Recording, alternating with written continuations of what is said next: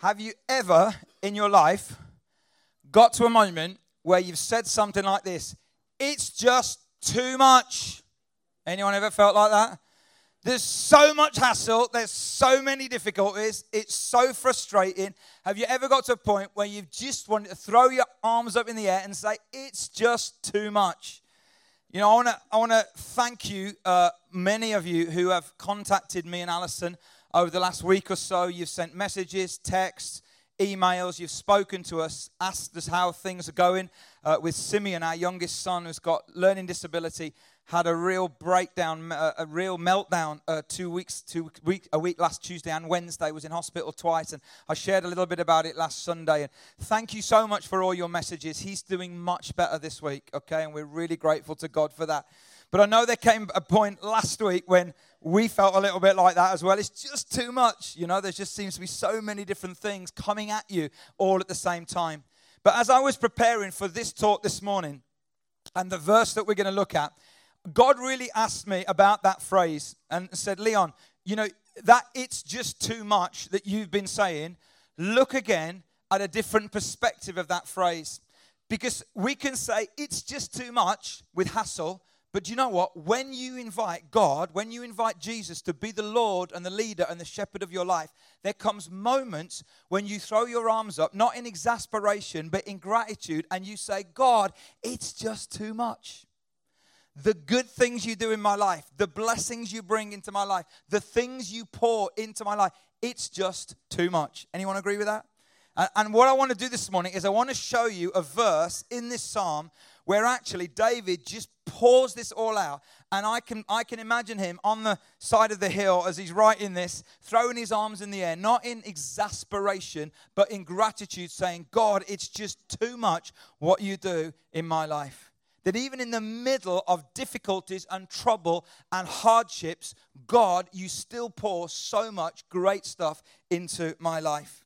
And so we've been looking at this idea of the shepherd. And in biblical days, in the days of David, the, the imagery here is very important. We understand the context. And um, there would have been a public sheepfold with lots of flocks of sheep. The shepherd would turn up in the morning and, and he would go into the public sheepfold and he would then just call out for his own sheep. And all these sheep are all mixed up, but his own sheep know his voice, so they would come to him, and then he would begin the journey of the day and he would lead them out. And as he led them out, he would lead them to green pastures where he'd make them rest, even if they didn't want to, because he knew what was coming up ahead. Where he would carve out some pools of still waters in the rushing water. Remember, the rushing water would drown the sheep because of the anatomy of their face. He would, with his staff, carve out a pool of still water. And we looked at what that means for us. That, you know, when the Lord's your shepherd, you don't need to want for anything else because whatever you have in God is greater than what you don't have in life. And all these things that can stop us living life now discontentment, hurry, worry, stress, burnout when He's your shepherd, He will lead you to those places where you can rest and those places where you can be refreshed. And then last week we looked at when He leads us and guides us, even when it comes to the valley of the shadow of death, which is going through those periods in our life where it's really tough. But our shepherd never leaves us, He leads us through that and out into the other side. And where we left it last week was that we said the other side of the valley of the shadow of death is the greenest, richest, most amazing pasture the sheep could ever experience. And that's what we're going to look at this morning. So, this morning is all good news. Is that good? Are you up for some good news this morning? Okay, last week it was tough. We were looking at the valley of shadow of death, but this morning it's all good news. And David uses three phrases that I want to look at this morning. And we're going to use, we'll look at each phrase and then break it up with something responsive, some worship, communion uh, as we go through over the next hour together, or next 55 minutes anyway. So here is the verse, verse 5. You prepare a table before me in the presence of my enemies. You anoint my head with oil, my cup overflows. What I'd love us to do is to say that out loud together because I want you to hear yourself saying these three phrases together. So, is that all right if we just say it out loud together? Here we go. You prepare a table before me in the presence of my enemies. You anoint my head with oil.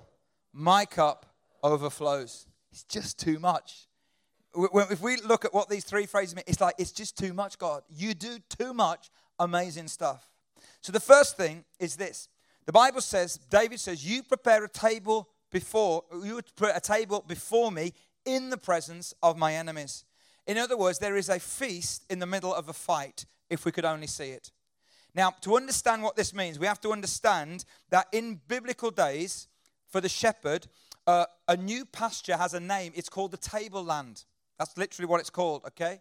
And so, what would happen is that um, the shepherd, before he led the sheep into the tableland, he would go to prepare that pasture. He would take salts and he would take minerals, he'd throw them all around the ground. He would clear rocks out of the way. He would take thorns out and thistles out. He would look at holes in the ground where the sheep might put their leg and break their leg. He would fill the holes in. He would especially be on the lookout for animals that would be threats to the sheep wolves, coyotes, especially snakes, poisonous snakes. Okay, there's one in Israel called an adder. And what he would do is that he would, he, would, um, he would look for the holes where the adder might live. And on his belt, he's got a flask of oil and he puts some of the oil around the hole so it stops the snake getting out. But just to be doubly sure, he would take some of the oil and he would anoint the head of the sheep with oil so that if the snake did pop its head up, it would smell the oil on the sheep and it wouldn't want to bite it. That's how much he cared about the sheep.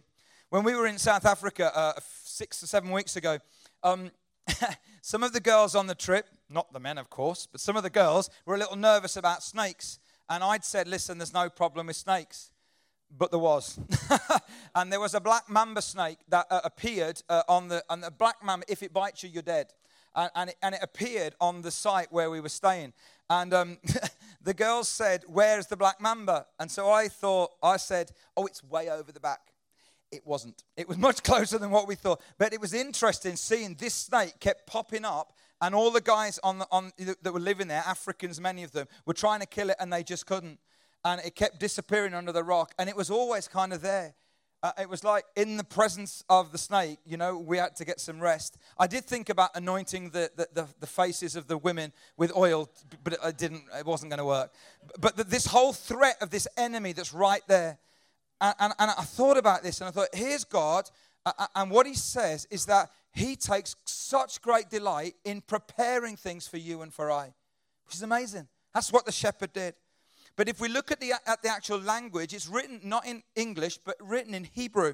And the word prepare literally means to arrange, to set in order, to furnish, to ordain, or to lay. It's like God just doesn't throw a table together, He ordains it, He furnishes it, He prepares it exactly for us. And the word table means shoot forth or grow long. You know, I, I love, how many of you love buffet meals? Yeah? I, if the table is as big as possible, with as much food as possible, it's good. That's what God says. He prepares a table before us which grows long, which shoots forth full of amazing stuff for us to eat. And a feast is a provision or sustenance. And so, God, in the midst of our busy lives, when there are enemies around, and He doesn't necessarily push them all away, in the midst of that, he creates for us, He makes for us a table that is full of good things to eat for you and I.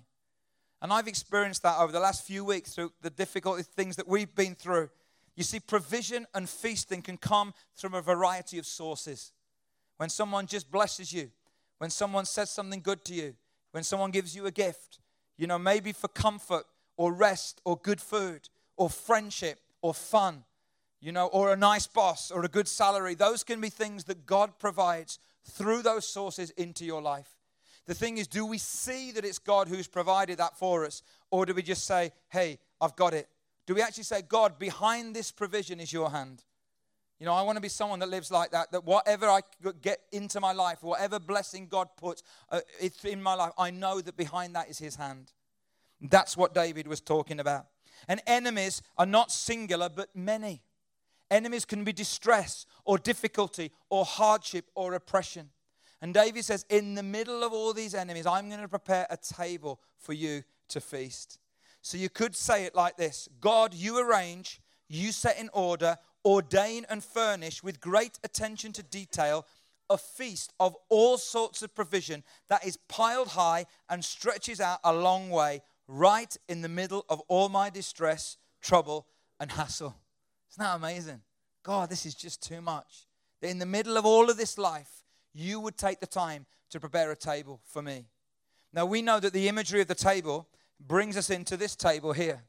Because ultimately, how he's prepared a table for us is through his own son, Jesus Christ. The Bible says that God sent Jesus, who lived a perfect life, who died a horrific death, but who was rose again, raised again on the third day so that you and I could have life. So, in the midst of all of our difficulties, in the midst of all of our trouble, in the midst of all our afflictions, we can pull up a seat to this amazing table. One of my uh, favorite stories in the, in, the, in the Old Testament is a story about a guy called Mephibosheth. Okay, if you've never heard this story before, I've told it lots of times. I love the story. And in the ancient uh, world where this story was set, there was a, a little bit of a, a, rule and a law that went on. And it, it said this that if you were in a battle with another king, if you won the battle, as part of the victory, you would wipe out all of the family, all of the family members of your enemy. And David had this little war going on with Saul, okay? So the two families. And Saul died, and his son Jonathan died, and David became the king. But Saul had a grandson called Mephibosheth. And when he was a little baby, when he heard that his father and his grandfather had been killed in the battle against David, his nurse picked him up and tried to run out with him, and she dropped him. And because of the fall, he was, he was, uh, um, he was disabled in both legs. He couldn't walk properly after that. And he grew up in constant fear of being called into David's presence because he knew that David had every right to kill him. But one day, David got up and he said this in 2 Samuel 9, uh, and, he, and he sent for Mephibosheth into his presence. And Mephibosheth came in and he just like stumbled into the presence of the king in the palace. And he was fearful for his very life. But the Bible says this David said, Don't be afraid, for I will surely show you kindness for the sake of your father Jonathan. I will restore to you all the land that belonged to your grandfather Saul, and you will always eat at my table. And when I, when I read this you know, story many years ago, there is so many analogies between you and I in this. You see, you and I were also product of a fall. And that fall, the fall of humanity that was in the Garden of Eden, meant that all of us have been dislocated from God. We've all been separated from ourselves and God. None of us deserve to be in His presence because of the fall. But because of His grace and His kindness, He invites us in. And not only that, but He says, And I've got a table with all of my sons and daughters. And I'd like you, Mephibosheth, to sit at that table always, just like you're one of my own kids. Isn't that amazing? And that's what God has done for us through Jesus. So this morning, if you know him, okay, if he is your shepherd and your Lord, there is a table he has ordained for you. There is a table he has prepared for you. There is a table he has furnished for you. All you need to do is pull up your seat and eat. And that's what we're going to do right now. I'm going to ask the band to come back. And we're going to take communion together this morning. And this is the first time we've taken communion here in this venue.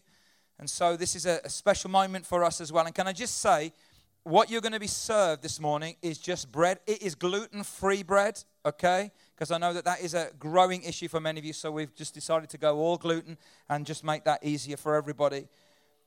And it's just bread, gluten free bread, and it's just juice. But it speaks of the body and the blood of Jesus. And through that, he has prepared a table for us. Not only is he the host, but he's also the feast of this great meal as well. So I want you to know that whatever you're going through right now, whatever trouble or difficulty or hardship you're going through, you can pull up a table. You can pull up a chair to the table this morning. You can feast on what He has done. In the midst of your enemies, you can feast. I'm going to ask you guys to start serving. And when you take the bread and the juice, don't eat it right now and don't drink. Just hold on to it. Would you do that for me? Hold on to it because we're going to stand and we're going to eat and drink together this morning. If you're newer, maybe you're not yet a Christian, you are very welcome to partake as well, okay? We don't put anything in your way. If you want to do that, that's absolutely fine. So you just take, just hold on to it, and we will eat and we will drink together. And while we do this, we're going to sing this song, and this song reminds us that the cross of Jesus Christ towers, towers above any enemy in our life. So whatever you're going through right now, whether you're going through tough times at work, whether you're going through a financial challenge, whether you're going through a health challenge or a relational challenge, whatever the enemy is against you, you need to know the cross of Jesus Christ is above any enemy you can ever experience. So, because of that, you can pull up a chair, and you can eat and you can be refreshed through him this morning. So just take hold of the bread, take hold of the cup, hold on to it, and then we'll eat and drink together. Amen. Why don't you take your seats? What, a, what an incredible song. I love that. The cross towers over it all. And if that wasn't too much, he goes on and says, And you anoint my head with oil. Now, in Bible days, anointing with oil was a symbolic thing, but it was very important. It was about consecration. Often, if you came into a, a position of uh, rulership or leadership, you'd be anointed with oil. It's also a symbol of uh, empowerment. And um, then in the New Testament, it's picked up as a, a metaphor, as a picture of the Holy Spirit, okay, and that Spirit of God and how that comes into our life. But to understand it in the context of the psalm, you need to understand what the shepherd did with oil. Because on the shepherd's belt, he'd have this little bottle of oil, and he would use that for three things. It was firstly to repel insects, secondly, to prevent conflicts, and thirdly, to heal wounds. And every evening, what he would do, okay, it sounds a little weird, is that the sheep would file through and he'd drop his staff in front of them. And as he dropped his staff, you know, like those um, in car parks, you know, the kind of the things that go up and down, a little bit like that. He'd drop the staff down and then he'd wait till the sheep come and then he would check the sheep over just to see if there's any marks or grazes or bumps on the sheep from the day. And then he would, if there was, he would take the sheep aside and he would anoint the sheep with the oil. And then he let the sheep go. But you see, what also would happen is, is that he would take the oil and use it for other things as well. And I want to just break it down for you. The first thing is to repel insects. So here's a bit of biology for you this morning. Nose flies, okay, are big in the Middle East, and they are irritating flies that get in the face of the sheep, annoying them. And what they do is that they would lay their eggs in the soft membrane of the sheep's nose, which would become larvae, which would hatch into these kind of flies. That's pretty gross, isn't it? It would annoy you if that was happening in your life, wouldn't it? In your nose. That's what happened. And what the, what, when swarms of these things came at the sheep, they would panic. They would run. They would hide. They would forget to eat. They couldn't sleep. The ewes would stop milking. The, the lambs would stop growing. But the shepherd cared for his sheep so much that he would take the oil and he would anoint the head of the oil, and that would repel the insects. And when I discovered that, I thought, isn't it amazing that God cares about even the little annoying, irritating things that get in my face. How many of you have got little annoying, irritating things? They're called children. No, they're not. That was a joke. That was a joke. That was a joke. Didn't mean that. But we've all got them, haven't we? Okay? Whether it's your work colleagues, whether it's frustration, whether it's people that just annoy you, and God cares about you, and He says, Listen, if you'll just stop and you'll let me touch your life, I can repel even those irritating, annoying things that are getting in your face. It's amazing. That's just too much. But then it's also, he'd used oil to prevent conflicts. This is how it would work sheep are usually at rest until mating season. Then, when mating season comes, the rams, okay, they start kind of clashing heads together. And what he would do is that when the sheep are starting to clash heads, he would anoint their heads with oil so that when they clashed, which they did, the actual heads would slide off each other without doing much damage. And I thought, isn't that such a brilliant picture? You and I clash heads with other people, don't we? But when the oil of God's presence, when the oil of God's Spirit is there, even though we will clash, there can be that prevention of damage and conflict, which is amazing. But then the third thing is that if there are wounds, if there are you know conflicts, if there are thistles, if there are snake bites, if there are wounds that the sheep pick up, he would then bring them aside and he would anoint them with the oil, which would heal them of the wounds that they just picked up. You know, some wounds are a result of us just living life in the pasture, aren't they? We all pick up wounds. Someone once said that to be human is to be wounded. You don't have to be old, you don't have to be young. You know, we all pick up wounds along the way of life. We just do. Sometimes we pick up wounds through life, sometimes we pick up wounds that other people cause us. But here's the thing, folks today's wound can become tomorrow's infection if you don't deal with it. And what God says to us this morning is this if you will just let me deal with it, I want to anoint that wound so it doesn't become tomorrow's infection. And this is how he would do it. This is how we do it. We have to go to him. David says, You anoint my head with oil, not anyone else. You know, you've been to your friends, you've talked to your mates, you know, you've done, you've tried other things. But if you are wounded this morning, if you've got those irritating things in your face and you've tried everything else, why don't you try him? David says, You anoint my head with oil. So we go to him. Secondly, we bow before him. And what that means is this in order for the sheep to receive oil, they needed to stop moving, change their posture and their position, and submit to the shepherd. And I've known this in my own life, even just in the last few weeks. You know, I know what it is to be. I'm, act, I'm an activator. Okay, I, am You know, I, I, like to create. You know, I like to find solutions and to problems. And and there have been some things that have happened in my life the last few weeks that I haven't been able to find any solutions for, but I've needed just to receive help. And sometimes that means you stop running and you change position and you bow and you submit, and then healing can come. Healing can come. The Bible says in, in Hebrews chapter 4 that we have a great high priest called Jesus. And in the message, it says this We don't have a priest who's out of touch with our reality. He's been through weakness and testing, experienced it all, all but the sin. So let's walk right up to him and get what he is so ready to give. Take the mercy, accept the help. So, what happens is that we go to him, we bow before him, and then we need to trust him. You know, I don't think the sheep understand okay, the dynamics of what happens to them when the oil goes on their face and it repels the insects. I don't think they understand how when the oil goes on their head, it prevents conflict. I don't think they understand how when they're hurt and wounded, the oil that the shepherd puts on them helps it not become an infection. They don't understand it, but all they understand is this something happens in the presence of the shepherd. And I want you to know this morning, folks, you might not understand how this all is going to work. And if you're newer to this, you might think this sounds really weird and really freaky. But all we can say is this we don't understand it all, but something happens in the presence of the shepherd when we let him.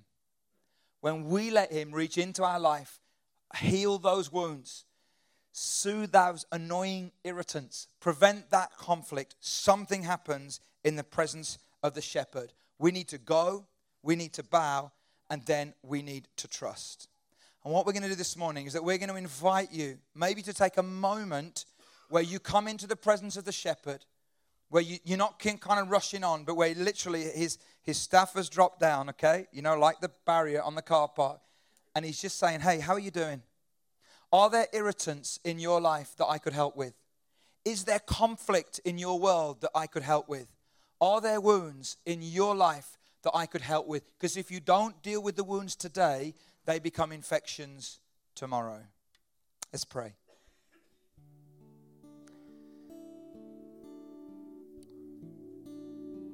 Lord, I want to pray this morning that you just come in these moments that we've got out of our busy, hectic lives and just help us to breathe. Help us to rest. God, by the oil of your spirit, would you come and would you heal wounds? Would you come and soothe where there's conflict? Would you come and relieve where there's irritants in our face? God, we don't know, we don't understand how this all works, but God, something happens when we're in the presence of the shepherd, and it's amazing. So, God, this morning, I want to pray that every single one of us, that no, I want to pray, please, nobody move for the next few minutes if you can. Just stay where you are and let's just receive from Him this morning. Let Him lead you. Let Him touch your life this morning.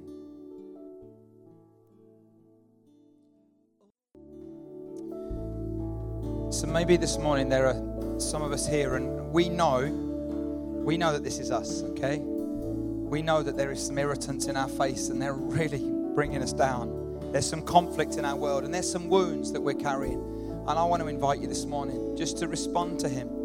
And by way of response, I want to ask you just to stand and we're going to pray for you this morning. This is like the barrier coming down and God's saying, Hey, this is you. Where are you at? And I can't explain it all, but I know something happens in the presence of the shepherd when we respond. So if that's you this morning, why don't you just stand and we'd love to pray for you.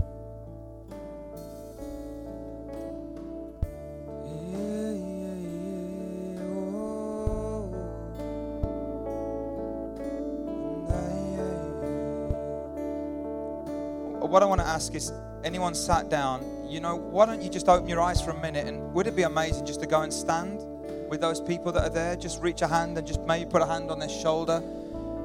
And then I want to pray. And, and you all join with me in prayer as well, because there's something released. The Spirit of God is released when we all begin to pray. And it's a mystery. I can't explain it, but something happens in the presence of the shepherd. He's a good shepherd. He's a good shepherd. So, Lord, we want to pray for these folks who are standing, Lord, before you this morning. We want to ask you, God, would you release the oil of your spirit? Would you release the oil of healing? Would you release the oil of relief? Would you re- release that oil that, that prevents and helps in conflict and helps when we're irritated and annoyed? And God, if we have wounds that we've picked up because life is tough sometimes, God, would you heal those wounds today so they do not become an infection tomorrow? We pray for that release of your oil and of your spirit now in Jesus' name. And I just had this sense that for some of us, we've been wounded and it's felt like the wound is healed and there's like a scab over it, but the scab keeps getting knocked and it keeps coming off. And then it just feels like we're wounded again, like we were originally. And I just felt like God saying, it's time for the scab to go and it's time for the wound to go completely. Not just a cover up, but for a complete removal. So, God, would you speak into people's lives, I pray? In Jesus' name. Thank you, Lord. Why don't we all just stand for a moment and just sing this song, this beautiful refrain? It's a really old song. We don't do it very often here, but just a, an invitation to God, would you lead us? And, and my prayer for you guys is that as you journey through life and as you journey through this week, that this will come back to you. And you'll say, hey, God, in the middle of all this, I, I need just to come aside. I need to let you minister into my life. I need to let that oil flow into the areas of my life. So let's sing this together. Oh, lead me.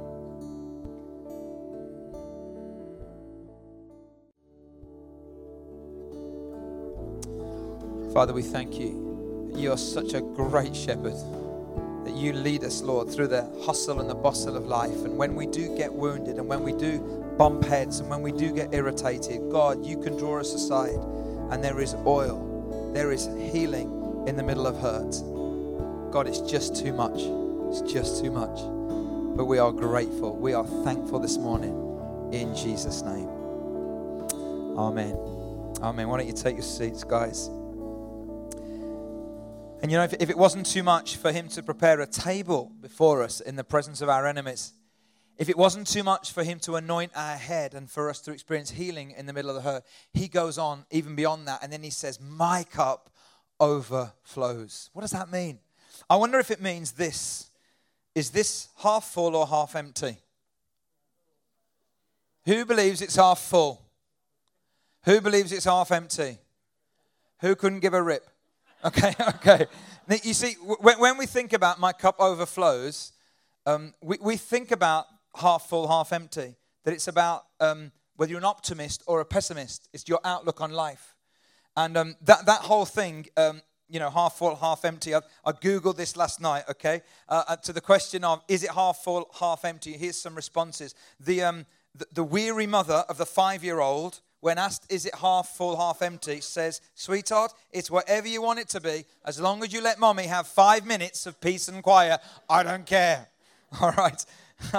the optimist says it's half full. The pessimist says it's half empty. And while arguing, the pragmatist takes the glass and drinks the water. There you go. Do you know this is nothing to do? You and my cup overflows is nothing to do with whether you see life as half full or half empty. It's to do with something completely different. Uh, have you ever been to somebody's house, okay, uh, for dinner or for a party or something, and you get the sense through the evening that it's time for you to leave? Anyone ever had that feeling? We, we were at, there was a whole group of us together on Friday night. We were in someone's house, and we were talking about this. And, and there are some subtle signs to help you out. If you don't read the room very well, okay, I want to help you this morning. There are some subtle signs the next time you're in someone's house that they want you to leave, all right? One sign is this they won't ask you if you want any more drinks. All right? The other subtle sign if there is a, a log fire, they won't put any more wood on the fire. That's a sign. If you still don't pick it up, they will bring you your coat.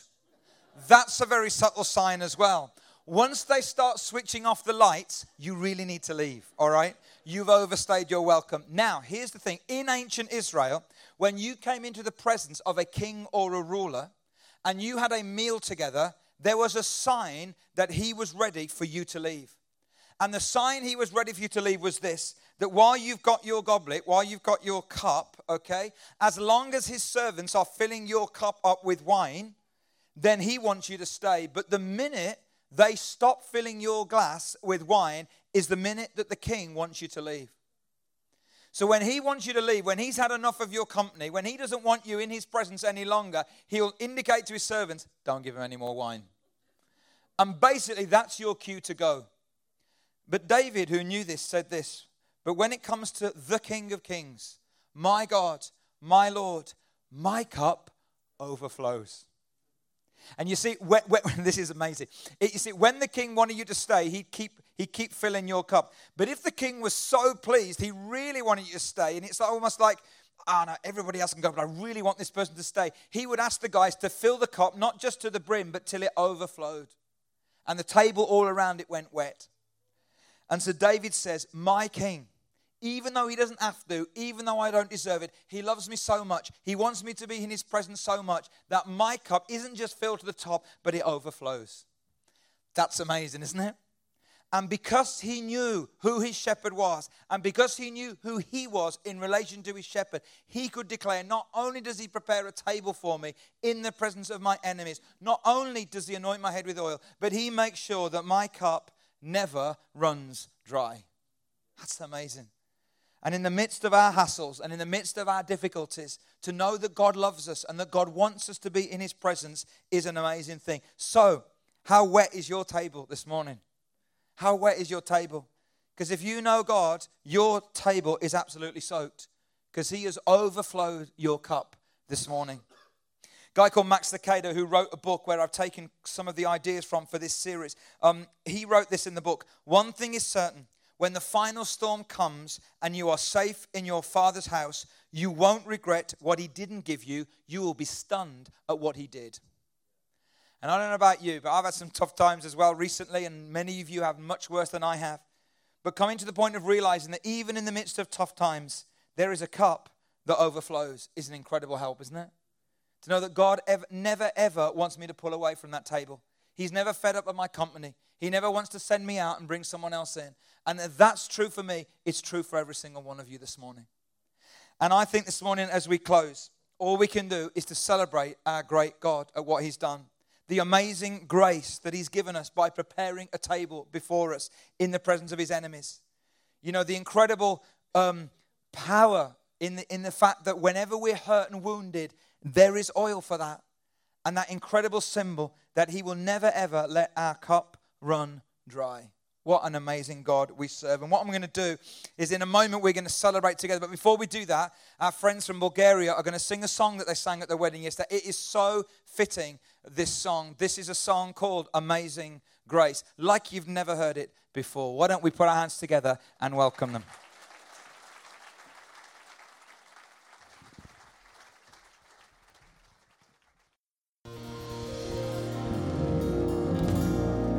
Hallelujah. Let's pray. Let's pray. You know, my prayer for you this morning is that as you head out into your week, that these things that we've talked about, that you've experienced this morning, will travel with you. Because your shepherd doesn't stay here, but he goes with you. So when you head into the office tomorrow, or you head into school, or university, or the home, or wherever you're going, he goes with you. And there is always a table prepared for you in the presence of your enemies. There is always anointing oil ready for you when you need it, and your cup will always overflow. So, God, send us out this week, I pray, in the power of the Spirit, to be led by you, to be shepherded by you, and to God, and to lead and inspire others wherever we go. Help us, God, this week, even in the midst of our difficulties, to do some good. Because, God, we serve a good shepherd. So, God, go with us, we pray. We will follow you. You lead. In Jesus' name we pray. And everyone said, Amen. Amen. God bless you, everyone. Thank you so much for being with us. Have a great week. Next week is the last week in the series. We're looking at God's two great big sheepdogs next week, okay? You need to invite people along to it. It's the last week of the series. It's going to be a great morning. God bless you. Have a great week.